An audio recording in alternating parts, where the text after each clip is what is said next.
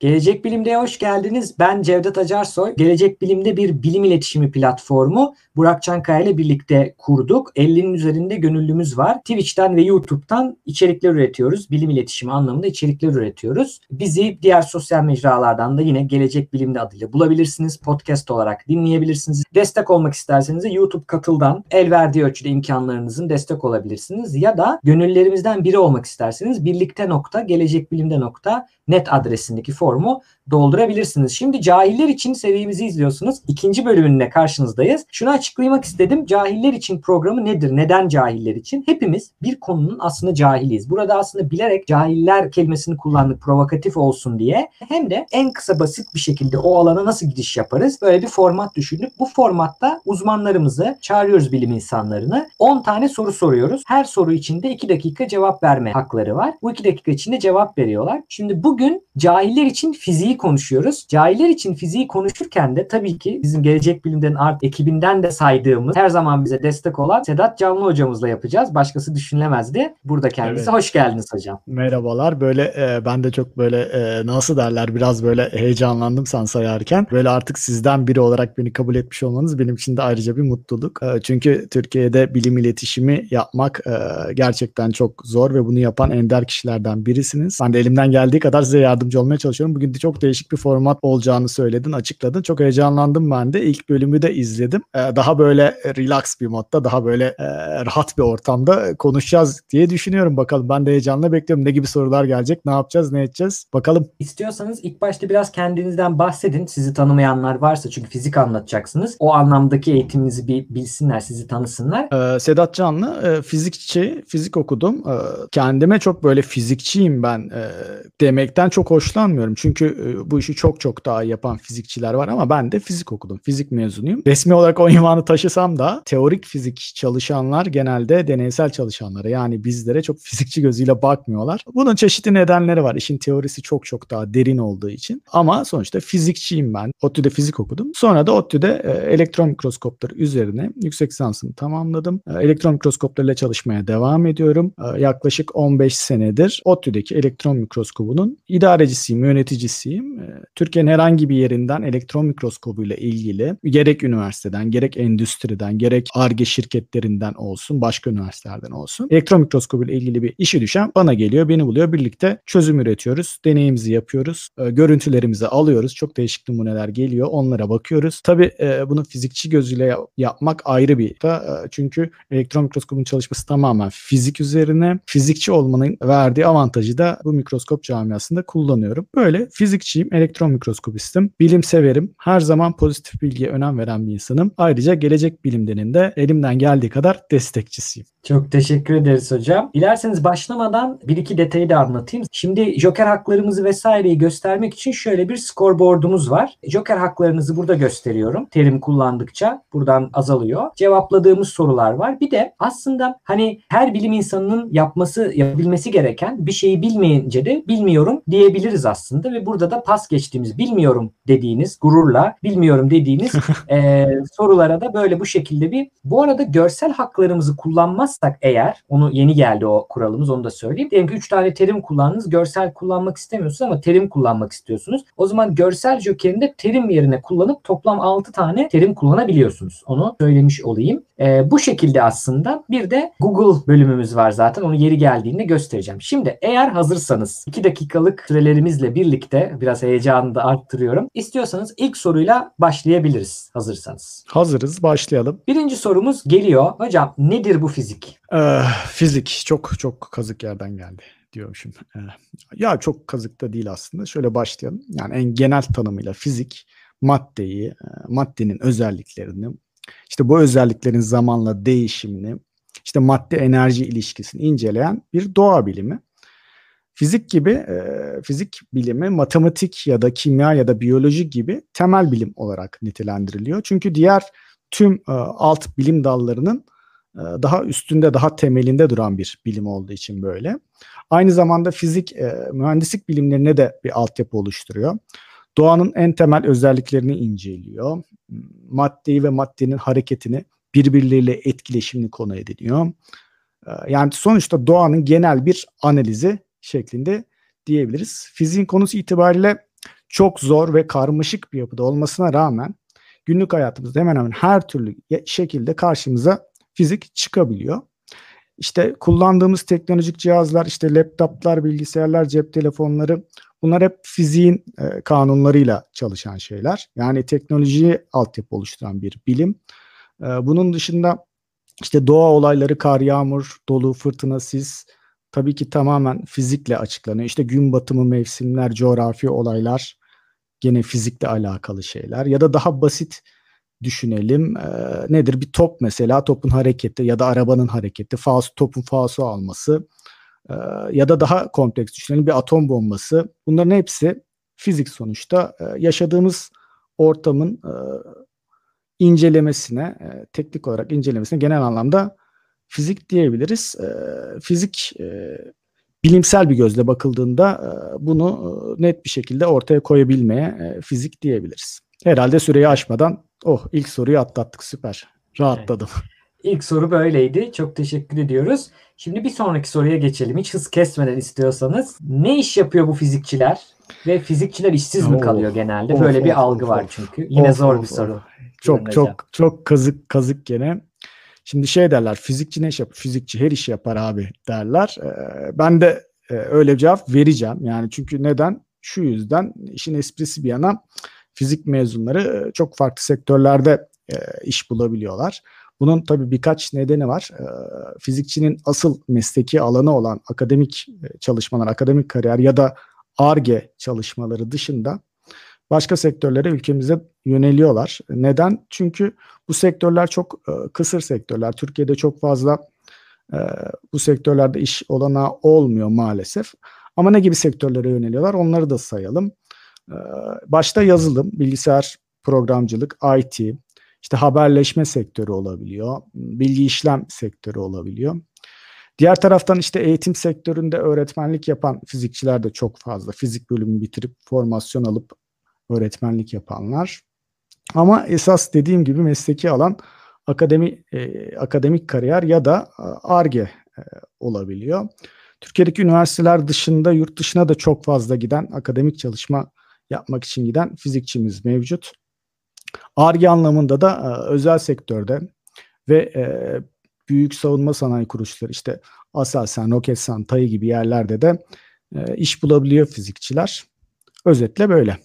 İyi gene süre bitmeden cevap verebildim. Harikayım. Alıştınız hocam. Evet bunu kaptınız artık. Rahat, evet, evet. Rahatlayabiliriz. Süreleri arttıra arttıra. Fizik anlatıyor hocamız. Bir de yani fizik yani. Stres oldum ya gerçekten. Stres yaptım. Süper hocam. Hazırsanız üçüncü soruya geçiyorum. Gene kazık geliyorsa. Bak Hadi daha bakalım. joker kullanmadım. Değil mi? Bir evet hoca yok. hiç joker kullanmadı. Bir terim görmedi. Fiziğin alt alanları neler hocam? Oo, burada joker herhalde kullanacağım. Çünkü yani terim kullanmadan bunu anlatmak bayağı zor olsa gerek. Fiziğin e, en bilinen alt dalı mekanik. E, inşaat mühendisliği makine mühendisliği. Hatta e, makine mühendisliğinin alt dalı olan işte uzay havacılık mühendisliği mekanik biliminin uygulama alanları. Aslında bu işin üstünde temel biliminde fiziğin alt dalı olan mekanik yatıyor. Bir diğer e, alt alan ise elektromanyetizma. E, işte elektrik elektronik mühendisliği, haberleşme mühendisliği, hatta ve hatta e, mekanikte olduğu gibi makine mühendisliği de e, bu elektromanyetizmanın bir e, uygulaması olarak e, sayabiliriz. Bunların dışında optik, astrofizik bunlar da e, fiziğin temel alt alanlarından. E, ısı sıcaklık e, ve iş e, konularını işleyen termodinamik çok temel bir fiziğin alt dalı. Ra- radyoaktivite ile ilgilenen e, nükleer fizik, çekirdek fiziği diyebileceğimiz nükleer fizik bir başka alt alanımız. E, yüksek enerji ve plazma fiziği başlı başına bir çalışma konusu, fiziğin bir alt alanı. Ee, bir diğer taraftan günümüzün en e, popüler alt alanlarından fizikçiler arasındaki alt alanlardan birisi katal fiziği ki katal fiziği transistör gibi en e, günümüzün e, bilgisayar uygulamalarının en temelini taşıyan transistörü ve buna bağlı olarak elektriksel özelliklerini inceleyen maddenin katalinin elektriksel özelliklerini inceleyen bir alt dal. Tabii bir de e, kuantum teorisiyle açıklanan atom fiziği de unutmamak lazım. Fiziğin alt dal olarak atladığım var mı? Oh, Herhalde yok. Hemen hemen hepsini saydım. Oo, Evet şimdi hocam, ceza, ceza puanları geliyor galiba. arttırdık. evet, Ceza puanları soru cevapladık. Ney terim aslında sayabiliriz? Kuantum duydum. Bir kuantumu bir tane sayalım. Hani e, diğerlerini ben bence bir ak- yani anlaşılacak terimle anlatmadınız. Gündelik Türkçe ile anlattınız aslında. O yüzden bir tane diyorum ben. Tamam okey. Bir cezayla atlattık. Süper. Süper. Çok güzel gidiyoruz. Hiç hız kesmeden öteki soruya geçmek istiyorum. Şimdi şöyle sorular çok geliyor aslında. Bu sorunun kökeni buradan. Ee, onu açıklayayım. Ee, ben üniversitede fizik okumadım ama teknik bir alan okudum. Ama hep fizikçi olmak istiyordum. İşte ama hani bu önceki sorudaki gibi işsiz kalıyorlar mı vesairesi bu tarz e, kaygılardan ötürü şimdi artık böyle hani sizi de dinledikten sonra fizikçileri de gördükten sonra fizik dönmek istiyorum fiziğe diyorlar. Fizik bölümü lisans okumamış olsa da birisi başka bir alandan e, ya da hangi alanlardan fiziğe geçiş yapabilir başka eğitimler belki yüksek lisansla vesaire. Sorumuz aslında bu. Ee, sonradan fizikçi olabilir miyim? Cevabı basit. Ee, fizik bölümü okumadan eğer okumadıysanız olamazsınız. Bu net yani. Hayır diyeceğiz. Ee, ama tabii sonradan fizik okuyarak fizikçi olabilirsiniz. Ancak e, bu temel fizik kanunlarının teorilerini bilmeden fizik yapmak için gerekli olan matematiği öğrenmeden fizikçi olunmaz. Fizik bilmek aslında çok iyi ama esas önemli olan burada matematikte bilgisi de çok e, önemli. E, çünkü iyi bir e, fizikçi aynı zamanda iyi bir matematikçidir de. E, fizikçiler, teo- hele hele teorik fizikçiler e, matematik de yapıyorlardır genelde. Bu tarihe baktığınızda da bu böyledir. E, mesela Newton e, fizikçi olarak bilinir ama e, fiziği açıklamak için bir kalkülüs yazmıştır.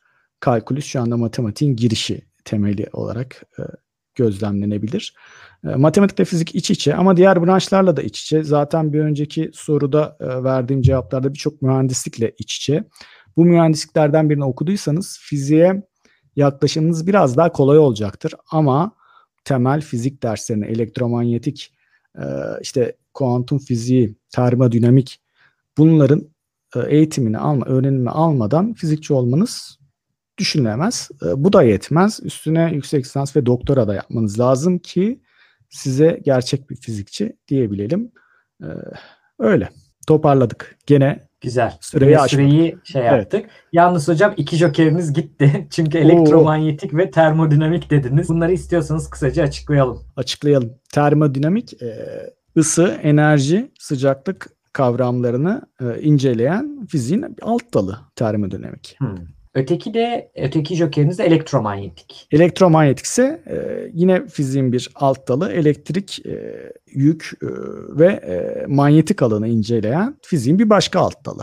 Uygulama bölümlerinde saydık. Elektrik, elektronik mühendisliği, işte makine mühendisliği, bilhassa motor, elektrik motorları tamamen elektromanyetik teori üzerine yapılan icatlar, uygulamalar. O zaman bunları da bu şekilde son bir daha bakalım scoreboard'umuza. Bu şekilde devam ediyoruz. Hoca hiç bilmiyorum demedi. Güzel yerlerden sorular geldi ama zor geliyor kadarıyla. Vallahi çok Çünkü, zor geliyor. e, bilim insanı için hele ki fizik gibi birazcık hem somut hem soyut tarafları da var işte teorik fiziğin vesaire ve insanların gündelik hayatta duymadığı kavramlar olduğu için biraz zor. İşte tam da o yüzden cahiller için fizik yapıyoruz. Beşinci soruyla devam edelim. Yolu yarılıyoruz. Fizik zor mu? Ve neden fizikçi deyince süper zeki bir insan akla geliyor? Böyle bakılıyor hocam. Oo, soru zor. Fizik fizik de zor. Şimdi zor desem bir türlü, değil desem bir türlü. Ha, zor ama yani e, itiraf edeyim fizik e, öyle göründüğü kadar e, kolay değil. Çünkü e, fizik kavramları e, analitik düşüncenizin artık e, zirvede olması gereken bir noktada olaylara bakış açısında bakmanız gerekir. E, bunun e, tarihsel geçmişine de bakarsanız eğer son 500 yıldır e, modern anlamda bilim yapıyoruz. Yani 1500-1600 yıllardan beri e, temel bilim e, gelişmiş durumda ve sürekli de günümüze kadar da üst üste binerek geliyor. Daha önce de söyledim. Fizik bilmek için çok iyi bir matematikçi olmak gerekiyor. Olaylara analitik bir gözle bakmak gerekiyor. Ee, sürekli merak içinde olmanız gerekiyor. Ee, bir insanın yapısında merak etmek yoksa fizik çok zor gelir. Ee, ama merak ediyorsanız, okuyorsanız, okuduğunuzu anlıyorsanız, analitik olarak yorumlayabiliyorsanız çok da zor değil. Yani Öyle tiplere de zaten soruda da geçtiği gibi böyle süper zeki, u fizikçi falan diye bakıyorlar. Ki e, zaten hep bir Einstein figürü her yerde vardır böyle o süper zeki Einstein, Einstein IQ'su şu kadarmış, şöylemiş, böyleymiş diye bakıyorlar. Dediğim gibi görece yani nereden baktığınıza bağlı. Ee, eğer bu disiplinde e, kurallara uyuyorsanız çok zor değil. Yani bilgiye nasıl erişeceğinizi biliyorsanız ve o bilgiyi nasıl yorumlayacağını biliyorsanız biraz çalışınca oluyor. Ama bilmiyorsanız yapacak bir şey yok. Fizik zor diyebiliriz. Çok böyle ortalama bir cevap oldu biliyorum. Böyle kaçamak bir cevap oldu ama tatmin etti mi bilmiyorum. Tam sıfıra vardık. Evet. E, zaten e, buradaki amacımız da hani bütün detaylarını anlatmak değil işin. Genelde hocalarımızı çağırdığımız zaman normal gelecek bilimde yayınlarında ne yapıyoruz? Detaylı bir konuyu genelde sunumla geliyorlar. O, o konuda cidden bilgi veriliyor. Genelde de üniversite seviyesinde bunu anlatıyoruz bilimsel seviyede. Bu formatta öyle değil. Bu formatta böyle derin detaylı bilgiler zaten istemiyoruz. İki dakikada giriş yapıyoruz. Merak eden tabii ki size yazabilir veya daha farklı araştırmalar araştırabilir, e, peşinden koşabilir. Biraz da aslında onu istiyoruz laf aramızda. Şimdi 6. soruyla devam edelim. Gene bir versus sorusu. Mühendislik mi, fizik mi? Bunu tabii bir fizikçiye soruyoruz. Mühendislerden de sonra cevabını alacağım. Karşı bu, e, rövanşını alacağım. Buyurun. Bu, bu tuzak soru. Yani bu soru gerçekten çok böyle, böyle tuzak soru düşmemek lazım yani. Çünkü yani hem fizik hem mühendislik e, gerçekte önemli. Fizik şimdi temel bilim. E, yani doğru bilgiyi üretmek, ortaya çıkarmaktır e, bilim. E, mühendislik ise bu bilginin uygulamasını yapmak, ortaya bir ürün çıkartmak, verimli kullanabileceğim bir teknolojik ürün ortaya çıkarmaktır. Birinin olmadığında diğerini nin olması pek bir anlam ifade etmez. Oradan bakarsak olaya her ikisi birbirine muhtaç diyebiliriz. Yani mesela doğru bilgi olmadan yanlış bilgiyle uygulama yapamazsınız. Olmaz. Yapsanız bile çalışmaz bir yerde e, fail kullanmıyorum. Bir yerde çalışmaz. Hataya düşer diyelim. E, tersi de geçerli. Temel bilim yapıyorsunuz, bilgi üretiyorsunuz. E, bilgi birikiyor, birikiyor, birikiyor ama bir mühendislik çalışması yok. E, o bilgiyi alıp e, kullanacağınız bir alan, bir nokta oluşmuyorsa o bilgiyi siz e, olumlu bir yere dönüştürem, olumlu bir ürüne dönüştüremiyorsanız yani mühendisliğini yapıp yap, mühendisliğini yapamıyorsanız o bilgi biraz böyle öksüz kalıyor da diyebiliriz. O yüzden mühendislik daha önemlidir, fizik daha önemlidir diye böyle tuzaklara düşmeyelim. Şunu özetle diyebiliriz.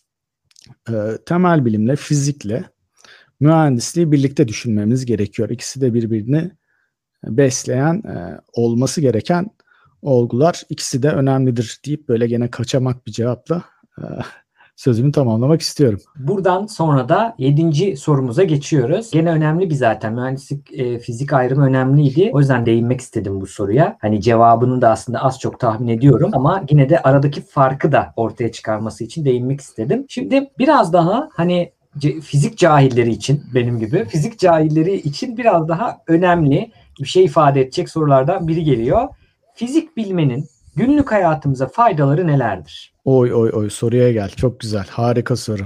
Fizik biliyorsanız eğer günlük hayattaki birçok şeye başka gözle bakabiliyorsunuz. Böyle analitik bir gözle bakabiliyorsunuz. Ne bileyim mesela arabayla yolda giderken arabayı daha verimli kullanabiliyorsunuz. Daha az benzin nasıl yakarı hemen kafanızda hesaplıyorsunuz. İşte ben şurada gaza daha az basarsam, şurada daha işte frene şöyle basarsam, şunu yaparsam, bunu yaparsam diye hemen yorum yapabiliyorsunuz. Ya da ne bileyim hava durumunu biraz az çok tahmin edebiliyorsunuz. Sonuçta o mekanizmayı biliyorsanız, nasıl çalıştığını sistemi biliyorsanız bir öngörünüz, bir tahmininiz olabiliyor. Ya da bambaşka bir konuda e, analitik düşüncenizi kullanarak e, bir öngörüde bulunabiliyorsunuz. E, tabii dışarıdan baktığınızda e, biraz e, irite edici olabiliyor başkaları için. Ha fizikçi bilmiş bak gene çıktı laf ediyor falan diyen çok oluyor. Bana da diyen çok oluyor. Doğru. E, dışarıdan böyle bir antipatik bir imajı olabilir ama bunu yapabilmek hayatı gerçekten kolaylaştırabiliyor. E, mesela ne yapıyorsunuz? Ben evime ekstra bir cihaz kullanmak gerekmeyecek durumlarda usta çağırmıyorum. Kendim halledebiliyorum. İşte ne bileyim e, su tesisatını yapabiliyorum, elektrik tesisatını yapabiliyorum. İşin e, fiziğini bildiğim için nasıl bir şey olması gerektiğini bildiğim için kendim birçok işimi halledebiliyorum. Ha bazen de e, zıt düştüğüm de olabiliyor. Bazen usta ustayla ters düşebiliyoruz. E, sonuçta e, işin e, bilimsel kısmını bilmeyen birisiyle bunu e, tartışmak çok da kolay olmuyor ama birçok noktada e, hayatı kolaylaştırıyor olaylara analitik gözle bir e, fiz, e, fizikçi gözüyle bakabilmek e, güzel bir şey. Yani bundan da e, bundan da zevk duyuyorsanız ne mutlu size. Teşekkür ediyoruz hocam bu cevap için. Bence güzel bir cevap oldu. Ee, şimdi son 3 sorumuz ise Google'dan geliyor. Yani insanların en çok arattığı yerlerden geliyor. Bu kısma cahillerin Google ile imtihanı adını verdik. Şimdi ekrana vereceğim. Biz buradan fizikle ilgili en çok aranan, şimdi cahillerin Google ile imtihanı ve 7. soru, 8. soru pardon buradan geliyor. Siz buradan, hocamız buradan bir tanesini seçiyor. Fizik dedik. Fizikten sonra bakalım nasıl tamamlanmış ve hocamız hangisini seçecek? Evet, fizik tedavi bizle alakası yok. Fizik nedir konuştuk. Fizik 10. sınıf tedavi. Neyle ilgili konuşalım? Fizik mühendisliği. Yani bu fizik mühendisliği olabilir. Çünkü fizik mühendisliği ve fizik fizik mühendisliği diyelim. Tamam. Sorumuz fizik mühendisliği, mühendisliği nedir o zaman olsun? Buyurun tamam hocam. öyle olsun. Evet. Mühendislikle temel bilimi daha önceki soruda cevaplamıştık ama bir üstünden tekrar geçelim. Temel bilim fizik bilgiyi üretmektir. Bu bilgiyi e, doğru bir şekilde, e, güvenilir bir şekilde, e, yan, yanlış, e, yanlışlanabilir bir şekilde, doğru olduğundan emin olacak şekilde e, üretmektir. Bu bilgiyi kullanıp, bu bilgiyi kullanarak bir e, teknolojik ürün geliştiriyorsanız ve o ürünü üretiyorsanız bu da mühendislik oluyor. E, ben şöyle bir şey, anlatmak istiyorum. ODTÜ'ye ilk girdiğimizde bundan 20-25 sene önce bizim bölüm başkanımıza soru sormuştu bir arkadaşımız ilk tanışma toplantımızda. Hocam ODTÜ'de fizik mühendisliği neden yok demişti. Bölüm başkanımız da şöyle bir cevap vermişti. ODTÜ'de elektrik elektronik mühendisliği var, makine mühendisliği var, inşaat mühendisliği var.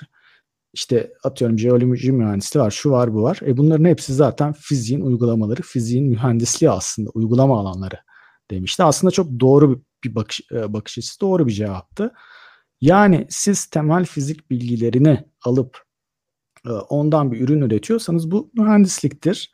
E, mühendis bir şey icat etmez. Aslında eder, değil, etmez demek çok doğru değil. Eder ama temel bilgileri kullanarak eder. O temel bilgileri de temel bilimci olan fizikçi ya da diğer temel bilimler gibi matematik, biyoloji, kimya da temel bilimdir diğer temel bilimlerin e, oluşturduğu e, ortaya çağrılı bilgileri kullanarak mühendis onu alır ve oradan bir ürün, bir çıktı insanlık yararına ol, olabilecek bir e, sonuç üretir. Bunun argesini yapar, işte seri üretimini yapar, e, planlamasını yapar, programlamasını yapar. Bu da mühendisliktir. Fiziğin mühendisliği de biraz önce saydığım mühendislerin hepsi fiziğin mühendisliğidir son anda bitirdim. Hiç hoca süresini aşmadı bu arada. Hiç yani süresinin üzerine çıkmadı. Hatta arttırdıkları da var. Aşmanız gerektiğinde onları vereceğim. Onu merak etmeyin. Evet 8. soru böyleydi. 9. soruya bakalım Google'da ne demişler. Kuantum en çok fizik dendiğinde en çok aratılan şey. Bununla ilgili bakalım hocamız hangisini seçecek? Kuantum fiziği, kuantum nedir? Kuantum öğrenme bilgisayar, kuantum isim analizi, meka, mekaniği teorisi sayıları. Ya burada çok böyle şey güzel bir liste. Hemen hemen hepsi kuantumla ilgili ama kuantumla ilgili olmayan bir şey var gerçekte. Ben onu seçmek istiyorum. Kuantum isim analizi diye bir şey var orada. Yani bu çok önemli bir konu. Kuantum isim analizi diyelim. Evet. Kuantum Hat- isim analizi. Bu tamamen e, zırva, e, zırva şeyimiz var mıydı? İsim analizi değil zırva. Şeylerimiz de görsün. Mantık olarak zırva. Zırva. Bak yanlış falan değil. Zırva. Buradan Celal Hoca'ya da selamlar. E, tam yerine oturdu yani. Kuantum isim analizi diye bir şey bilimsel anlamda yok. Tamamen zırvadır bu da. E, insanların e, parasını almak, parasını çalmak, sömürmek için böyle kuantum gibi böyle bilimin en önemli e, branşlarından birinin adını kullanarak insanları sömürüyorlar. Kuantum bilmem nesi, kuantum e, işte ne derler yaşam tarzı, kuantum ışınması bilmem nesi, cartı curtu bunların hiçbirine e, kanmamak lazım. Kuantum denilen şey fiziğin bir alt dalıdır. E, kuantum teorisini öğrenmek, kuantum fiziğini, kuantum mekaniğini öğrenmek bir fizikçinin ömrünün yetmeyeceği kadar uzun sürebilir ki ben biliyor bildiğimi iddia edemiyorum o kadar söyleyeyim size. Çünkü lisansta dersler var, e, yüksek lisans doktora dersleri var. Sonra e, eğer o alanda çalışıyorsanız, teorik alanda çalışıyorsanız daha bunun ilerisi var, şusu var, busu var. Anca ondan sonra evet bir fikrim oldu diyebiliyorsunuz. Kuantum e, şu anda zaten pozitif bilimin en zor alanlarından birisi olarak popüler dünyada da öyle tanımlanıyor. O, yüzden böyle zırva e, böyle e, ne derler sahte bilimcilerin e, laflarına kanmayın. Bu çok önemli bir konu. Bunu da buradan altını çizmek istiyorum bir bilim insanı olarak. Bilim insanlarının muhatabı dahi değildir bu insanlar. Çünkü tamamen dediğimiz gibi olay zırvadan ibaret. Güzel. Yerine oturdu zırva, zırva. videomuz. Ee, hoş oldu. Evet. Buradan son sorumuza geçelim. Son soruda da Google'a elektron mikroskobu yazdım. Çünkü sizin bu konuyla ilgilendiğinizi biliyorum. Ama insanların e, fizik cahillerinin elektron mikroskobu dendiğinde aklına bir şey gelmiyor olabilir. Bununla ilgili bakalım ne aratmışlar Google'da. Mesela fiyatını aratmışlar. Size bırakalım siz seçin hocam hangisi olduğunu. Fiyatı nedir? Görüntüleri, çeşitleri nasıl çalışır? Karınca mesela bu da güzel ama bunlar görsel tabii. Kim buldu? Ne diyelim? Kim buldu mu diyelim? Nasıl çalışır mı diyelim? Kolaydan başlayalım o zaman. Nasıl çalışır diyelim. Ee, elektron mikroskobu e, ışık yerine yani foton yerine elektron kullanan e, optik görüntüleme sistemidir. Neden ışık yerine foton yerine elektron kullanıyor? Çünkü görünür ışığın bir dalga boyu var. 400 ila 700 nanometre e, ve bizim elektron mikroskobunun çözünürlüğü ki burada terim kullanıyorum biliyorum gerekirse açıklayacağız. Çözünürlüğü bu dalga boyuyla kıyaslanabilir bir mertebede. Ee, çok daha küçük objeleri bu 400 nanometreden çok daha küçük objeleri görüntüleyebilmek için görünür ışıktan daha düşük dalga boyuna sahip başka bir probe kullanmamız gerekiyor. Gene terim kullandım ondan da bahsedebiliriz. İşte bu probe da ışık yerine elektron alıyor. Çünkü elektronun da bir dalga boyu var. Elektron da bir e, dalga halinde tıpkı ışık gibi dalga halinde tanımlanabilen bir büyüklük fizikte. Aynı zamanda yükü var, şusu var, busu var onlar ayrı.